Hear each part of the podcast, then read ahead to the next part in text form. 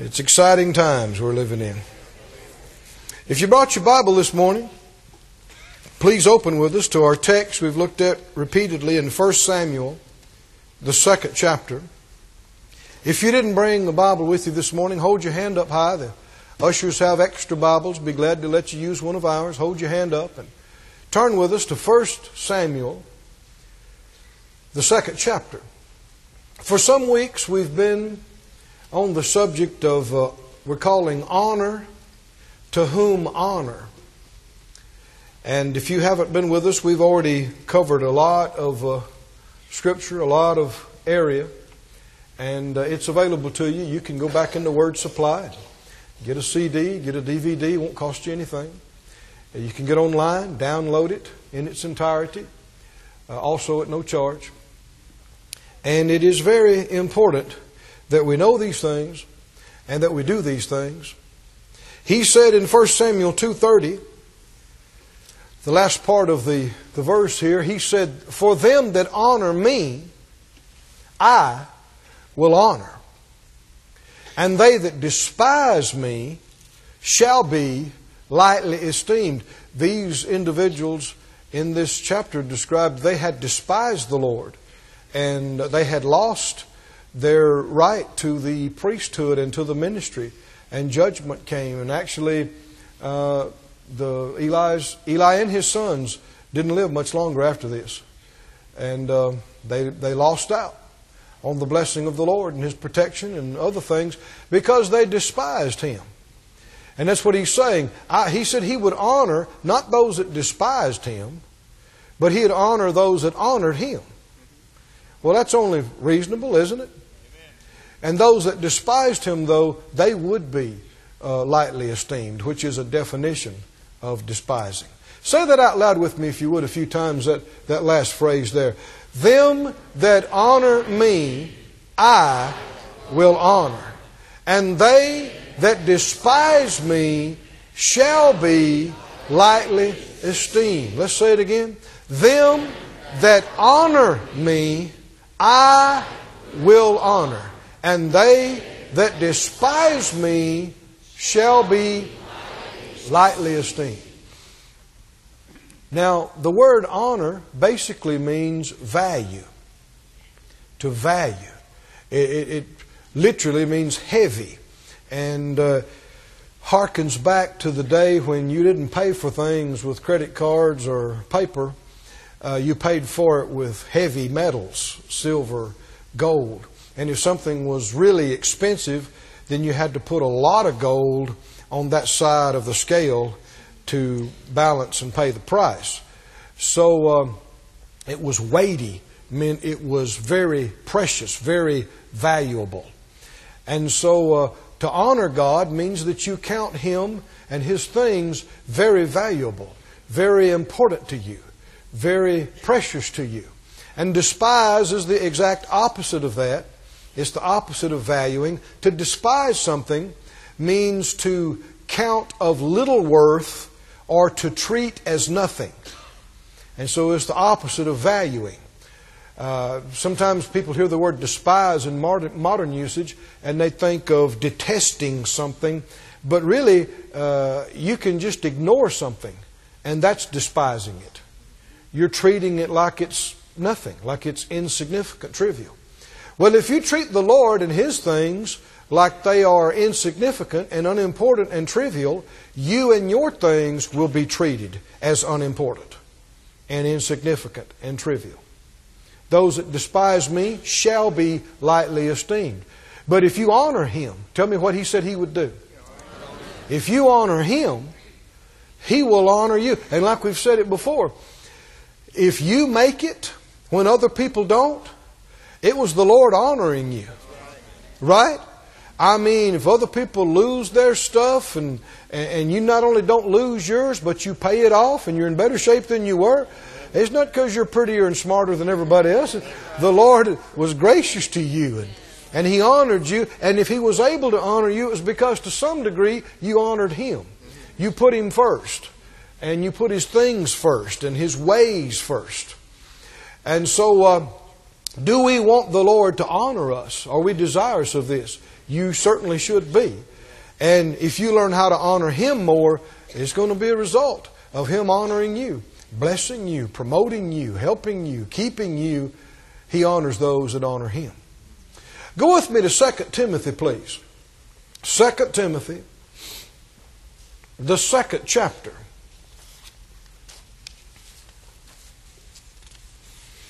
Now, we we've, have covered a lot of ground, as we said. We're getting into a little bit different area here. It, it all goes together. But uh, it, would, it would help if you had heard what went before. So I'm saying if, if you haven't, please get the materials. Catch up with us.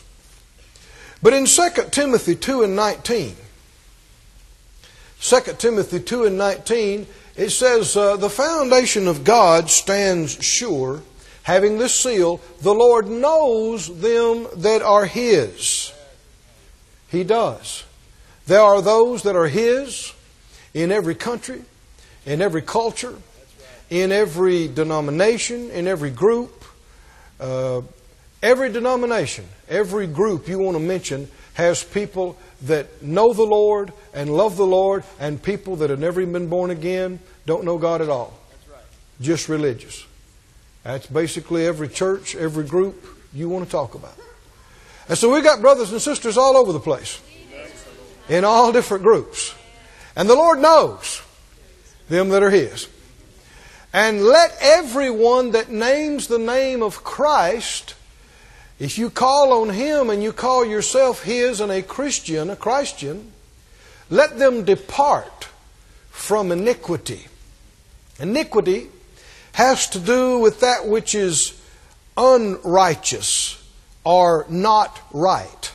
We might say today, depart from all wrong, everything that's wrong.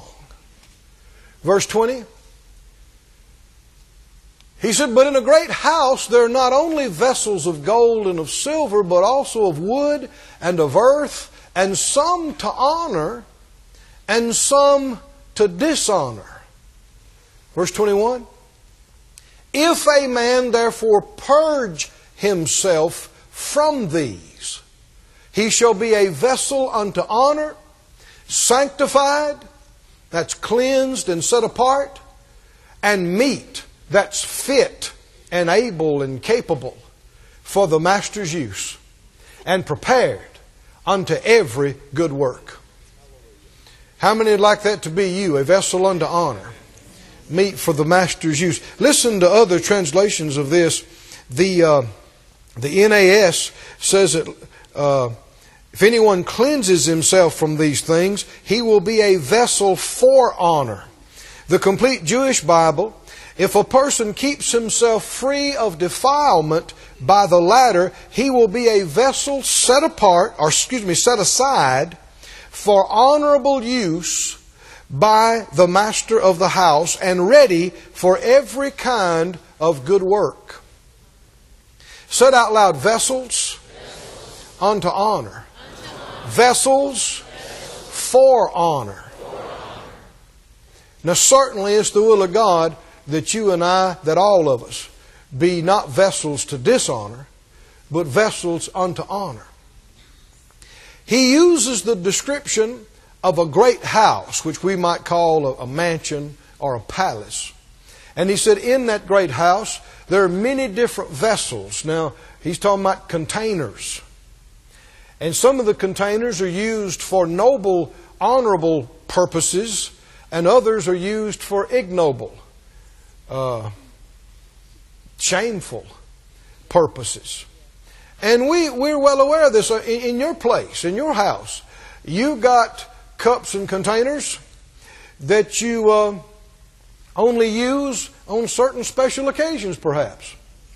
And then you got others that you, uh, you know, dig out a ditch with, or uh, you know, you got containers that that hold your your your drinking water, and then you got containers that hold your garbage. Well, you don't use the ones that you use, the same ones you use for your garbage for your banquet, your dinner party. I hope.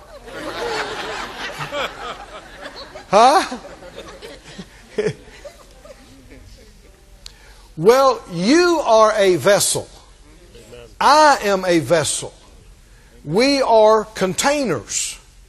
There are things in us, and things can come through us, just like a cup can hold something, and can something in that cup can be poured out to someone or for a purpose.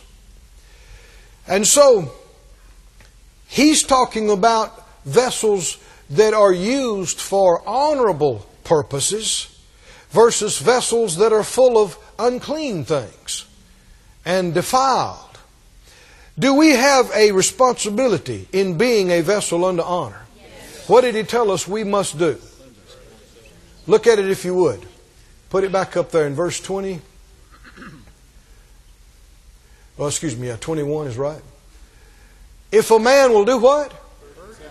Purge himself. Who's going to do it? Not get beg God to do it for you? Come get somebody to pray for you and get them to do it for you? No, uh-uh. This is something only you can do. There is a cleansing that no one can do, only the blood can do. But then there's a cleansing that God will not do for you, only you can do for yourself. And it has to do with separation. Everybody say separation. If a man will purge himself from these, he'll be a vessel unto honor, sanctified and meet for the master's use. Go with me to 2 Corinthians, please, the sixth chapter. 2 Corinthians, chapter 6. Do we desire to be vessels unto honor, used for holy and clean purposes, good things. Second Corinthians.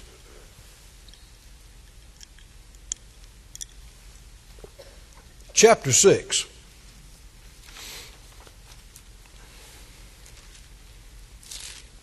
He said down in verse uh, 14, Be ye not unequally yoked together with unbelievers. For what fellowship has righteousness with unrighteousness? What's the answer to that question? None. What, what do they have in common? They don't. And uh, what communion has uh, light with darkness? What's the answer? None. They have no agreement. They have nothing in common. They have nothing to fellowship around. And what concord has Christ with Belial? Belial's a name for the devil. Well, certainly. What, what does the master and the devil have in common and have to fellowship around? Nothing. And what part has he that believeth with an infidel? A believer with an unbeliever? None. What agreement has the temple of God with idols? None. For you are the temple of the living God. As God has said, I'll dwell in them and walk in them. I'll be their God and they'll be my people. You know, we're working on a structure down there for the Sarasota church. We, we got this structure here and renovated it. But you know, this is not the temple of God. And the finest, most amazing structure in the earth is not, can never be the temple of God, the house of God. You are the house of God. We are the temple of God. He lives not in buildings made with hands, He lives in us. He's in us. You are the temple of the living God. As God has said, I'll dwell in them and walk in them. I'll be their God and they shall be my people. Verse 17. Wherefore, in other words, seeing that we are the temple of God and our holy God is in us, Come out from among them. Them what? Come out from, well, you have to back up into the verse. Uh, them uh, idols and infidel and, and Belial and darkness and unrighteousness and unbeliever. Come out from them and be ye separate, says the Lord, and touch not the unclean thing, and I will receive you. Said out loud, come out from among them. and be ye separate, and touch not the unclean. Verse 18, and I'll be a father to you, and you'll be my sons and daughters, says the Lord Almighty. And chapter 7 and verse 1 goes on to say, Having therefore these promises, dearly beloved, let us cleanse ourselves. Who's going to do this? This is, this is something we do. Let us cleanse ourselves from all filthiness of the flesh and spirit, perfecting holiness in the fear of God. You know, there's a lot of talk about holiness that is skewed and just religious and not reality. Holiness is not adhering to somebody's list. Uh, what is holiness? Holiness is Christ likeness. It's being like the Master. That's what it is. And He uh, lived and is separate from sinners and high and holy and clean and pure. And a lot of people think, well, you know, that's yeah, but that's Jesus, Brother Keith. Uh, that's not us. We've we've fallen and, and we've messed up, and I'm just an old sinner saved by grace. No, no, you were an old sinner. That's right. Now you've been saved. Amen. And that sinner, that's not your inner nature. Now you got flesh, you can yield to it and do stuff that's wrong, but that's not your nature anymore. And thank God, even if you have messed up, you can still be clean. Oh, thank God, by the blood of the Lamb, you can still be clean. But if we're going to be vessels unto honor, we cannot keep contaminating ourselves with defiling things. If somebody says, I want you to use my cup at the Sunday dinner, but you know they've been using it for bad things, and you say, No, I can't use your cup at the dinner table because you've been putting garbage in it and junk in it, and, and no, it's not clean, it's not fit. Well, you just don't love me. You know, it's not that I don't love you, it's that you keep defiling your cup. And we can't use such germ infested cups on the dinner table at the big party. well, I want my cup used. Well, quit using it for that. And let's clean it up. And let's run it through the dishwasher about nine times. And let's sanitize it. And, right? And then, and then, you know, we could get to where we could use it, but, but how many understand if, we do clean it up, but then they take it right back and use it for the garbage and the junk and the filth?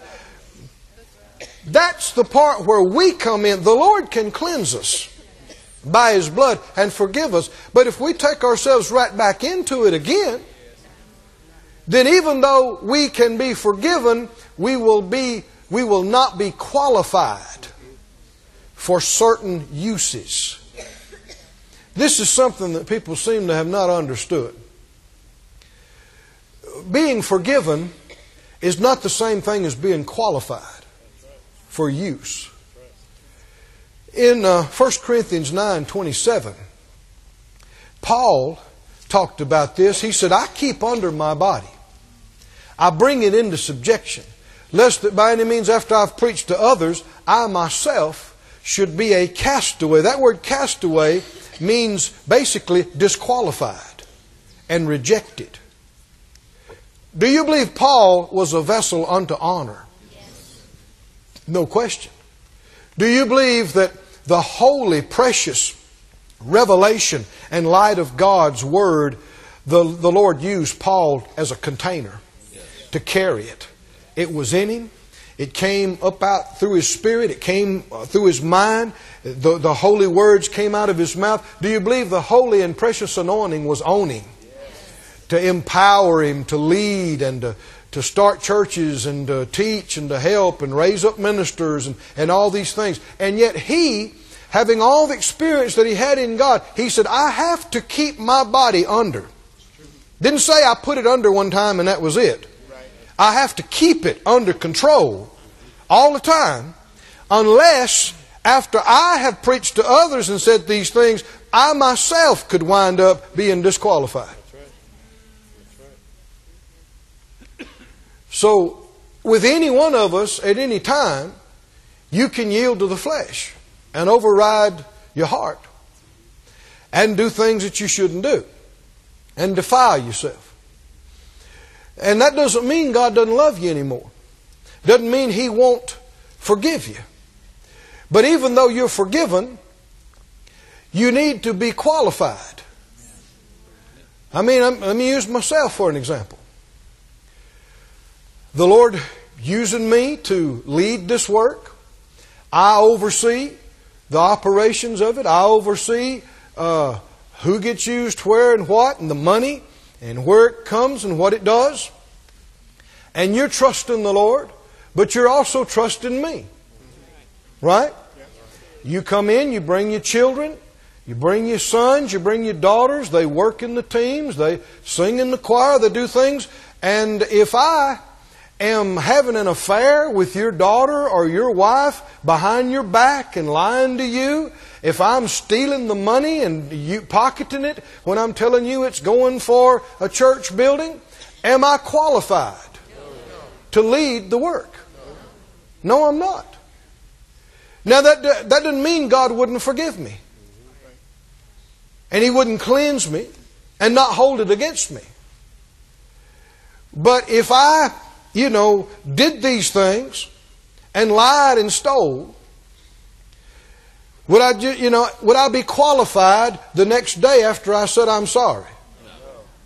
No, I would not. I would need to prove myself. Hmm? And whether it was here or somewhere else, the gifts and callings of God are without repentance. He doesn't change. But I, I would need to separate myself from that for enough of a period of time to prove and demonstrate that I have separated myself from it in order to be qualified for the trust.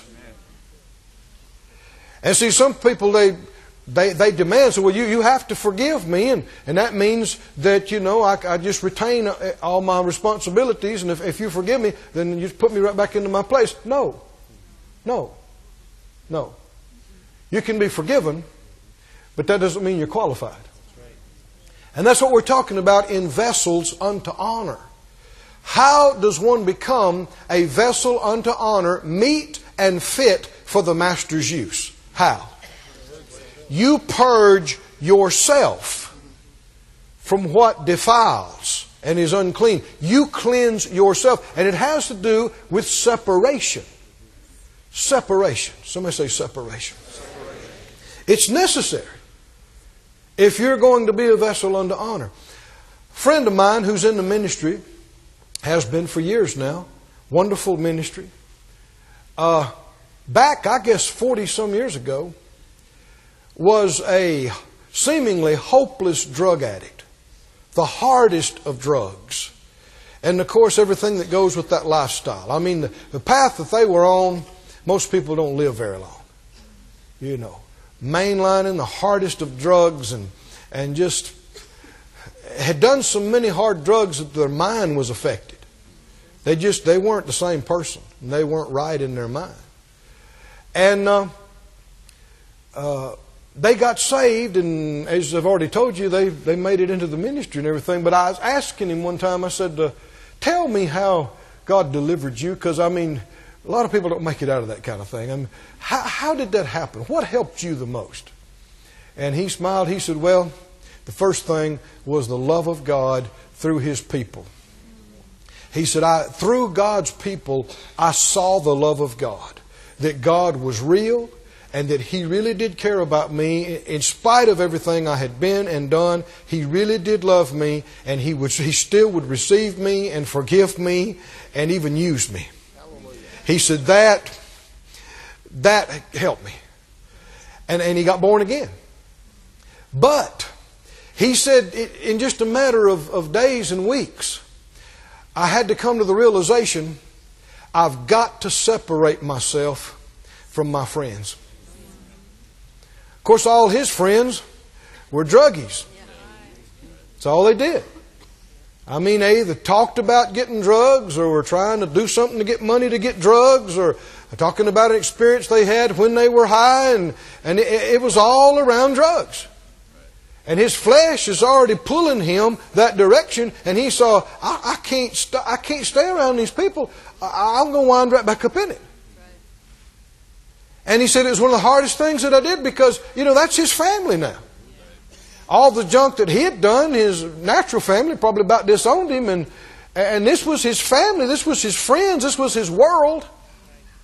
Yet it was unclean and it was wrong. And did the Bible tell him, now being a believer, that he is to separate himself from that? He says, one of the hardest things I did. And of course, you know, they don't understand. They're saying, well, what, you think you're too good for us now? And all this stuff. And, but he's not going to help them by dying young from overdose. Right? He doesn't need to stay with them or go their way. They need to come His way. And that's not going to happen by Him staying with them and going with them. Say it out loud, separate yourself. Say it again, separate yourself. Now that's not just so concerning drugs or alcohol, it's concerning all manner of things that are wrong and unclean and defiling. And if you're going to be a vessel unto honor, you have to separate yourself from those, and he's specifically referring to people. People that are vessels of the unclean and defiling. Go with me over here in, uh, let's see. Let's go to two places. Let's go to uh, Romans 1. Let's go to 1 Corinthians 5.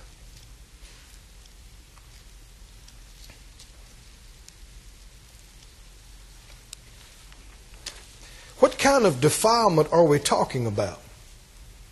He said, Cleanse yourself from all filthiness of the flesh and the spirit. Both what defiles the outer and what defiles the inner. You can defile yourself both ways. In Romans 1, the same word that's used for dishonor is translated vile, V I L E. Romans 1. Romans 1 and uh, 26. It says, For this cause God gave them up unto vile affections. Now that's the, the word vile is the same Greek word that's translated dishonor in uh, 2 Timothy, our text that we read. Are dishonorable affections. 1 Thessalonians talks about that we need to know how to possess our vessels in sanctification and honor. One of the big reasons why so many people do so many wrong things sexually with their bodies is they do not value their own body. Your body is the temple of the Holy Ghost. Is it? See, people do not have that realization. And the devil's always trying to demean everything. Oh, it's just it's just this, it's just your body, it's just sex, it's just this. No, no, it's not just that. Vile affections, for even their women did change the natural use into that which is against nature. Same sex relationships with women is against nature, the Bible says. I know it's politically incorrect. I know that whole churches try to, you know, say, oh, y'all are just narrow minded. I didn't write this. Now, this this is a matter between you and the Lord. Well, you just you just hate this one and hate. I do not. I do not. All, he, he mentions a number of other things, and the, these are all in the same category. But if you do something wrong with your body, that doesn't mean that you have to be lost or that you don't uh, want to love God, or it, it means you believed a lie and you yielded to the wrong thing. I, I want to say something. I want you to keep it in your mind. Sex is not love. You can love somebody without having sex with them. Well, they're, they're just, I just love them. Great. Love them. Don't mean you have to have sex with them.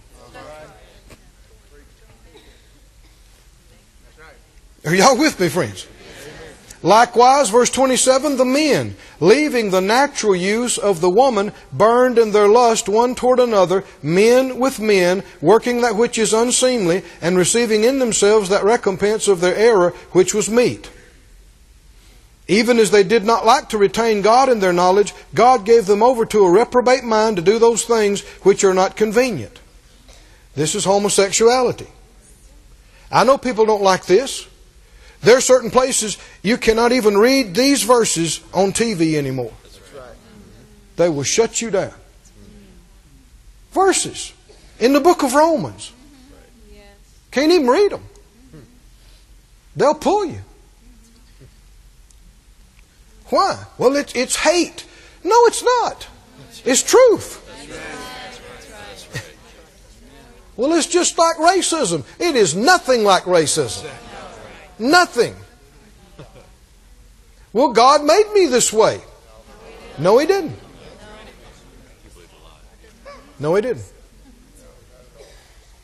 The list, look at the list. It says, being filled with all unrighteousness. Now, that's that same word, iniquity. That's what we're supposed to cleanse ourselves from. Fornication. Now, fornication is the all encompassing word in the New Testament. It includes the idea of premarital sex. It includes the, the, the, the, act of adultery. It includes homosexuality. It includes, when you say fornication, you're covering all that in the New Testament. And they are all the same. Now, some people try to put uh, certain of these categories worse than others, but premarital sex is very, very similar to any of the rest of them. Or adultery, because it's a yielding to the flesh. And people say, well, well, we're, we just fell in love. You, he fell in love with uh, his friend's wife, and she fell in love with her, her, her friend's husband.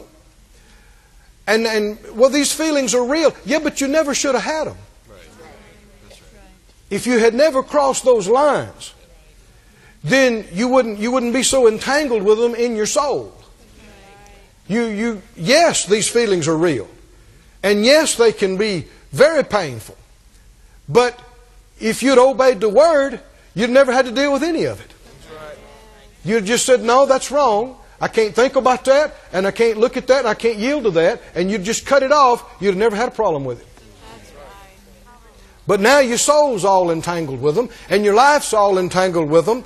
And, and, and yes, your, your, your soul, but it doesn't make it right.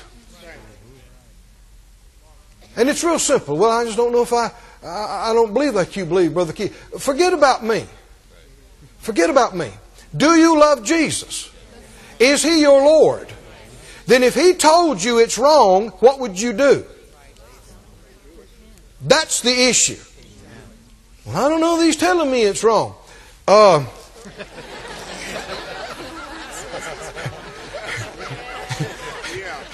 he and His Word He's not going to tell you something different from this book now. But don't, don't make it about a preacher. Don't make it about a church. Don't make it about a group. Do you love the Lord? Is He your Lord? Then if He tells you He wants you separated from that person, from that situation, it's going to come down to you love Him or them? Or your flesh? Hmm? And that's what, don't make it about another man or woman. It's between you and him. That's what it's about. And with every one of us, if he tells us he didn't want this for us, he wants us separated from that, let's love him. And let's make, let's make him our choice.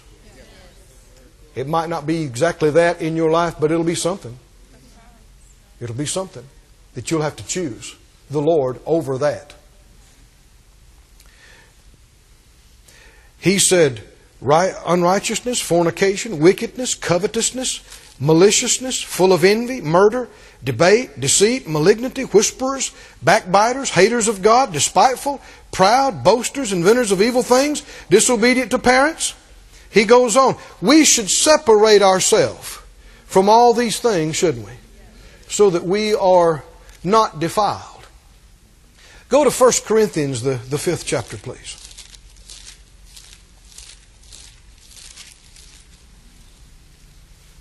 First Corinthians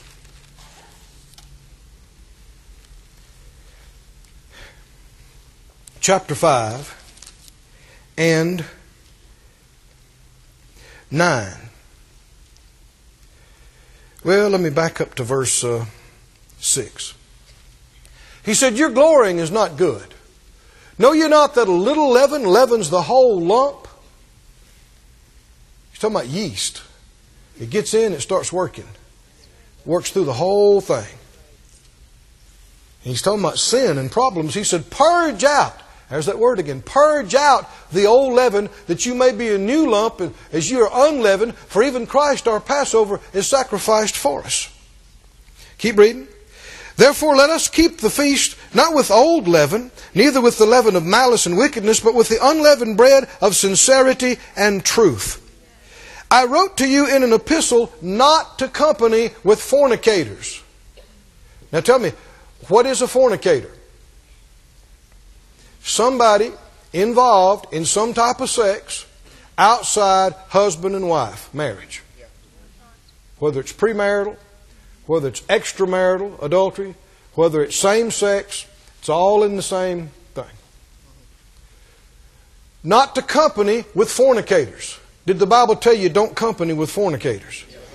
Verse 10 Yet not altogether with the fornicators of this world, or with the covetous, or extortioners, or with idolaters. To see, these other things are just as significant as fornication covetousness, hmm? extortioner, idolater. He said, but not just with the fornicators of this world, for then must you needs go out of the world. He's, he's distinguishing between uh, people that are fornicators but don't claim to be Christians versus those who do. And he said, No, if you do business in the world, you're going to be dealing with people and coming across people, and they're in some form of fornication. And he said, if you try to avoid that completely, you might have to leave the planet. Go out of the world. is it rampant? Is it all over the place?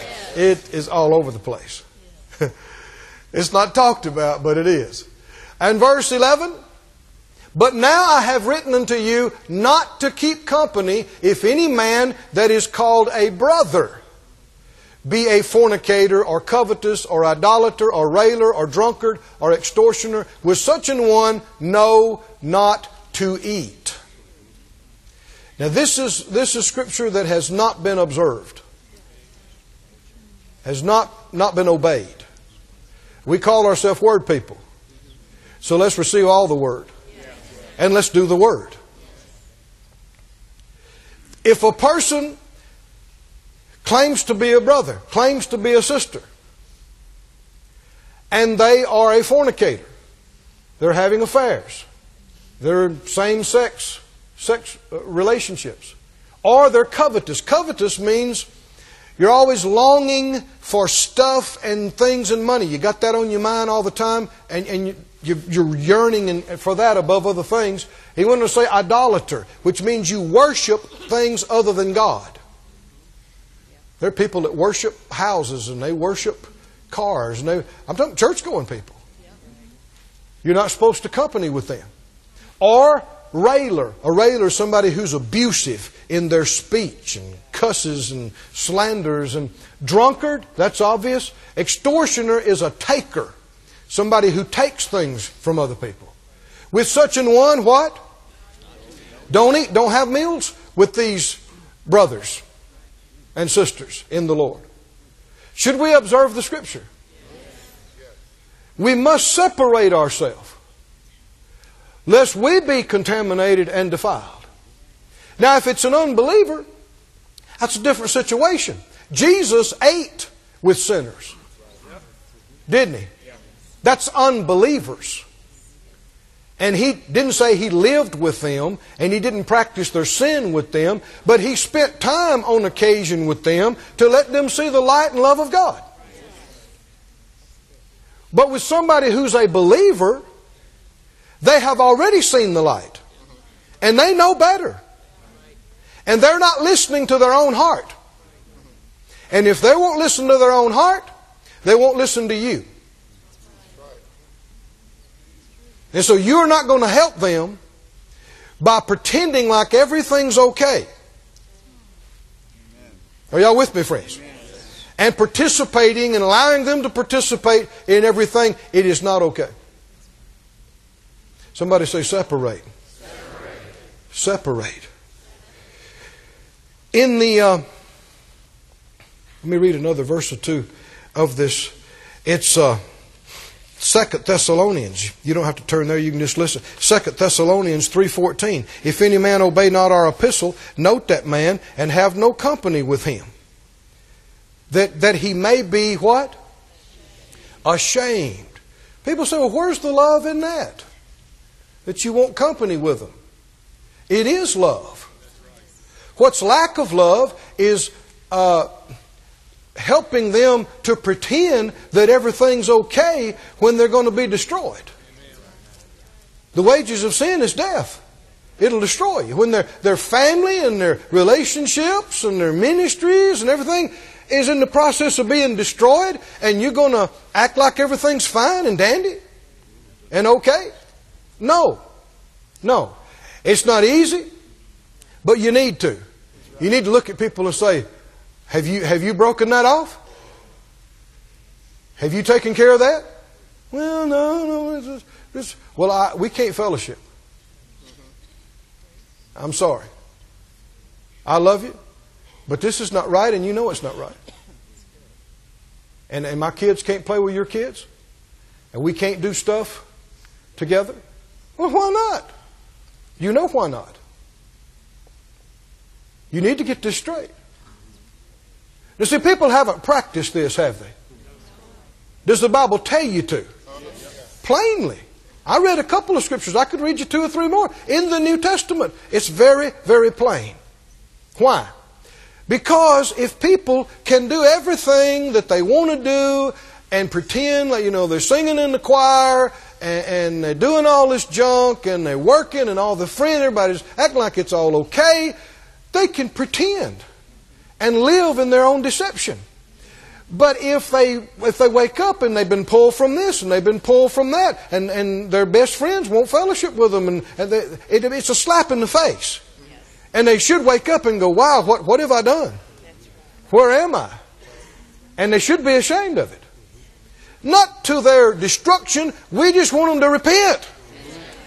Repent doesn't mean cry and feel bad. It means change. They need to separate themselves from this, don't they? And God would forgive them, and God would cleanse them, and if they would purge themselves from that, they could wind up being a vessel unto honor. Couldn't they? God could, God could use them in spite of it, but He can't use them if they keep holding on to it with one hand. And if they twist scriptures and try to justify it and want to fight and argue with everybody about it and be proud, that's when you need to break fellowship. Yeah, you pray for them. Yeah, you believe for them. But the Bible says don't even have a meal with them. Is this New Testament? It is. It is.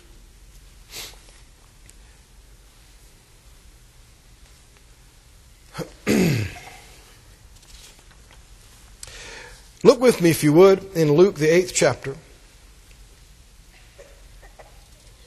Excuse me, I'm not ready for Luke. How about Titus? Go to Titus 1. Everybody is excited this morning? You, we, you know, we need this, though, don't we? It's, uh, there's, there's far too much in the church, in the body of Christ, everything's okay. You know, people are doing all kind of stuff, and it's just tearing families apart, and it's hurting kids, and it's it's bringing bad witness misrepresenting the Lord and His Word and His things, and people are just acting like no big deal. Yeah, no big deal. Well, I'm just a man. Well, I'm just a woman. Well, we all make mistakes. But that's not what's going on. They have not chosen to separate themselves from it. They're still holding to it. They have not repented. Well, yeah, I repented. No, did you change? Well, I cried and I felt bad and we counseled and that doesn't. You can do that a hundred times and never repent. When you mean business, you cut it off. You don't play with it. You cut it off. Somebody say, cut it off. You cut it off. Yeah, but it's just tearing my heart out. And that's entirely your fault. Entirely your fault. You never should have been involved with it to start with. If you hadn't have been, your soul wouldn't have got entangled with them like that. Hmm? Right? You crossed a line way back there, years ago, that you knew you shouldn't have crossed. Well, God made me that way. No, God didn't make anybody a fornicator. He didn't make anybody an adulterer. He didn't make anybody a pedophile. Are you listening? He didn't make anybody a lesbian. He didn't make anybody a homosexual. Any more than he made anybody an adulterer. Are you listening? No. No. It's annoying to hear people keep saying this. We've all got flesh. You can yield to yours, I could yield to mine any day of the week. And just do stupid stuff. And mess up your life. Paul said he could, didn't he? He said, I got to keep this body under. Paul said it. I got to. Lest, after I have preached to others all these things, I myself could wind up disqualified. Paul. But thank God, the Lord will help us. Won't He? Yes. He'll help us. And if you're smart, you'll make it easy on yourself. Why? Stay away. Just stay out of the same county with it. Anybody know what I'm talking about? Oh, sure, your flesh, it'll pull on you. But just absolutely don't go near the door of its house. As Proverbs said, don't go down that street. And it'll make it so easy on you. Are there things you wished you had never seen? If you had never seen it, you'd never have to deal with it. The Lord couldn't have brought it to your mind a thousand times if you'd never seen it. Living a separated life actually is makes it easy for you. You're not seeing stuff, you're not hearing stuff. So you're not pulled and tempted like a lot of other people are. And even though some desire has been super strong in you, desires can be starved. And if they're starved, they grow weak. Hmm? And something that has been a torment to you it could get to the place where you can go days, not even think about it. And then go weeks, not even think about it. It is, it is gloriously possible.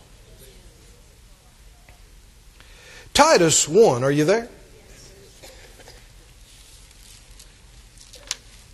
Just a little bit more. Titus 1.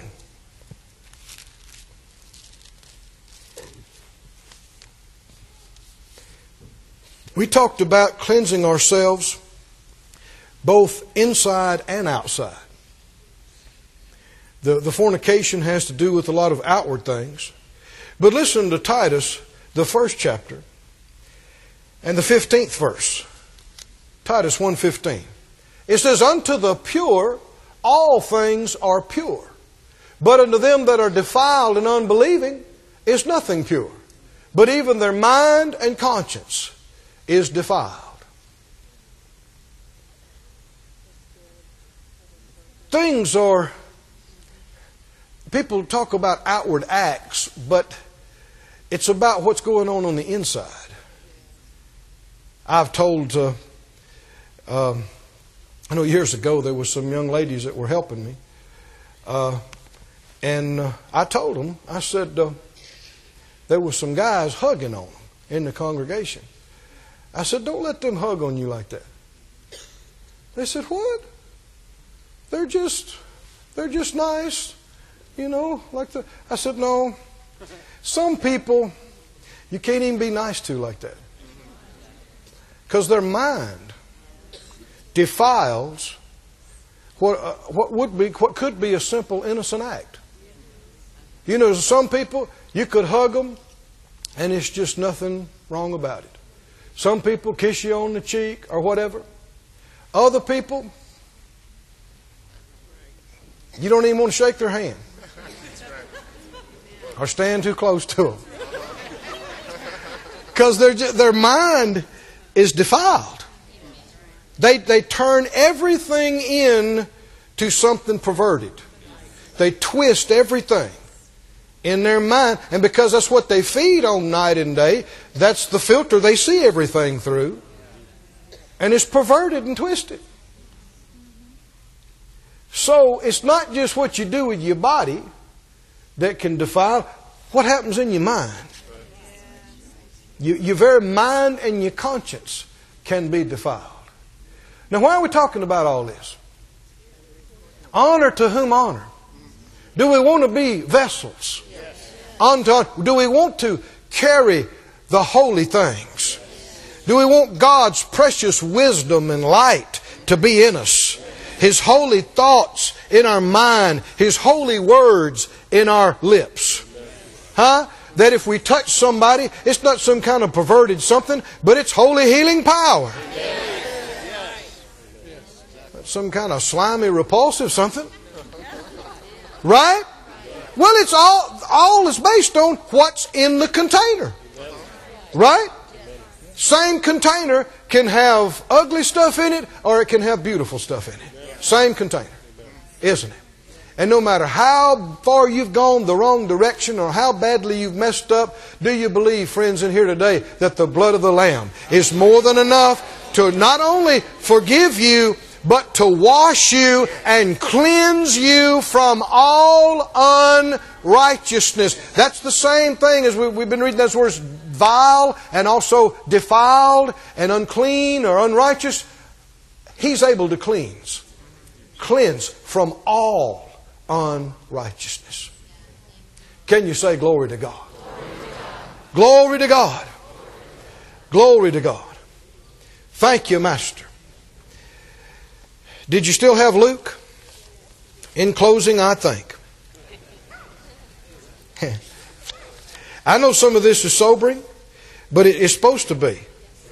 It needs to be. Some things need to change. There's too much junk.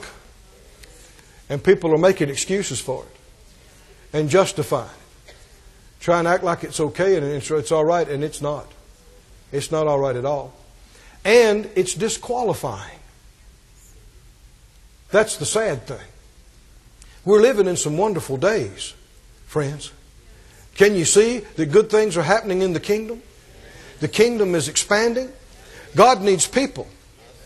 He needs people to do good jobs and to stand up in places and take care of things and, and be faithful.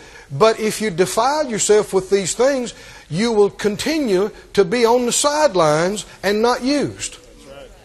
And people will get frustrated and angry. Why won't they use me? And why won't they? Well, why? The question is, why isn't the Lord dealing with them too? Get your eyes off of people. The Lord is real. And be honest with yourself about what you're doing with your vessel. You don't use vessels that you use in the toilet room for the big dinner party. Right? No. So you got to make up your mind. You want to be toilet room vessel? Or you want to be fancy dinner party vessel? Dishonorable vessel? Or honorable vessel? Unclean, defiled vessel, or holy. Don't let the word holy throw you. It just means doing what you know to do. Staying away from what you know you're supposed to stay away from. Holding on to the blood to cleanse you. Right? He has made you holy. Thank you, Lord. In Luke, he talks about the ground that brings forth. Luke 8 and 15.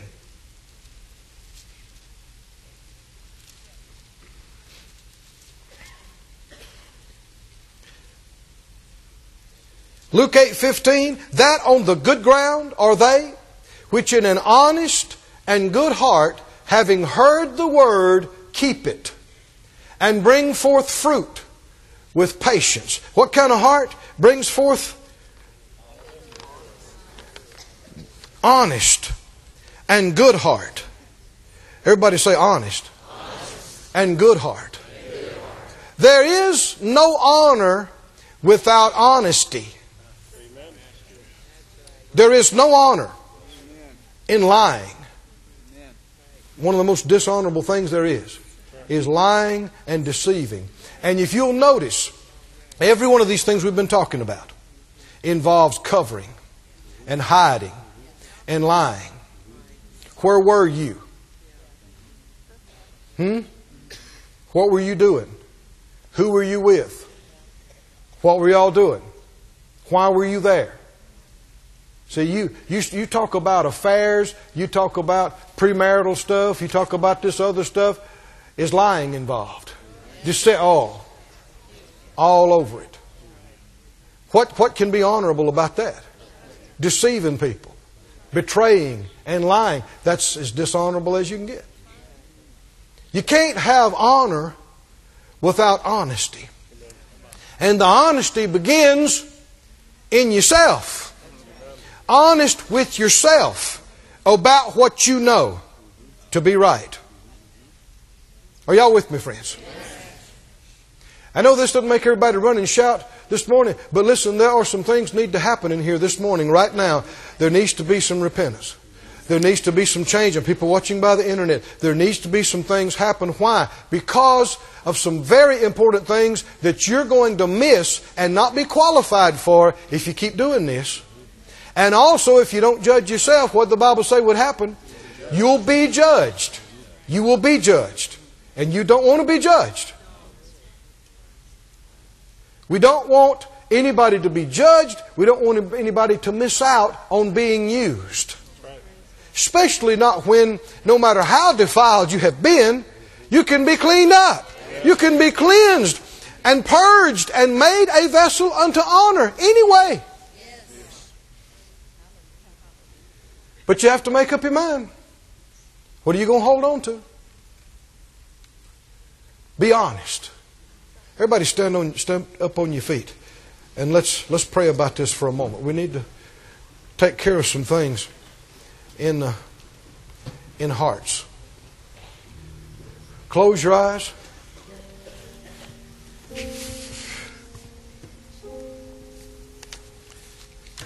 There are specific situations God, God doesn't hate you.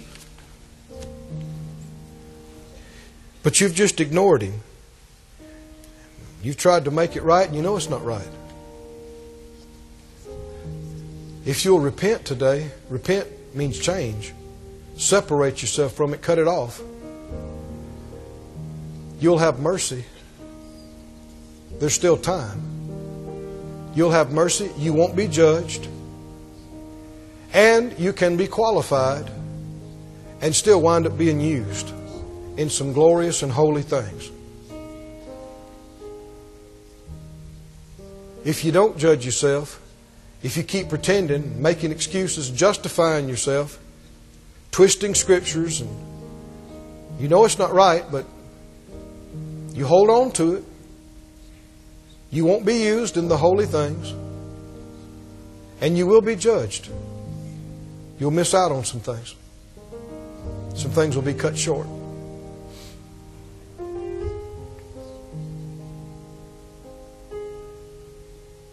This is not about me. It's not about Keith Moore and you. It's between you and the Lord.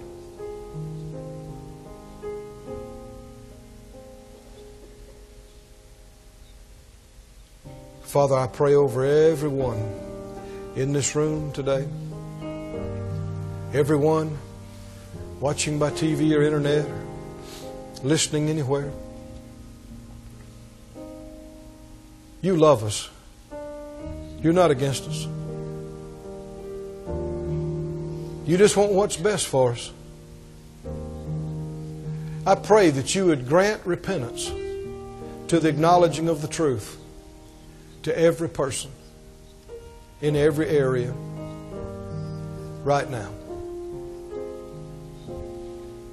That everyone might find the strength to acknowledge and admit to you what they know, what they see is right, and to call sin sin, and to judge it and put it away.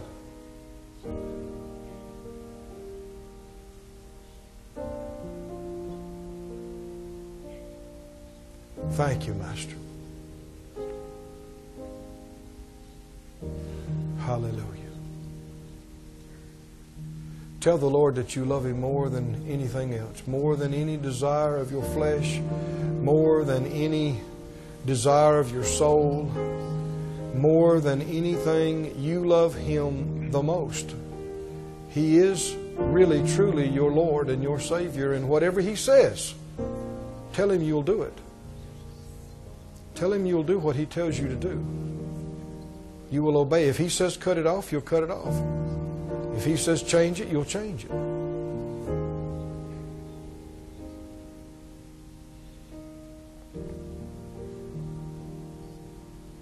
What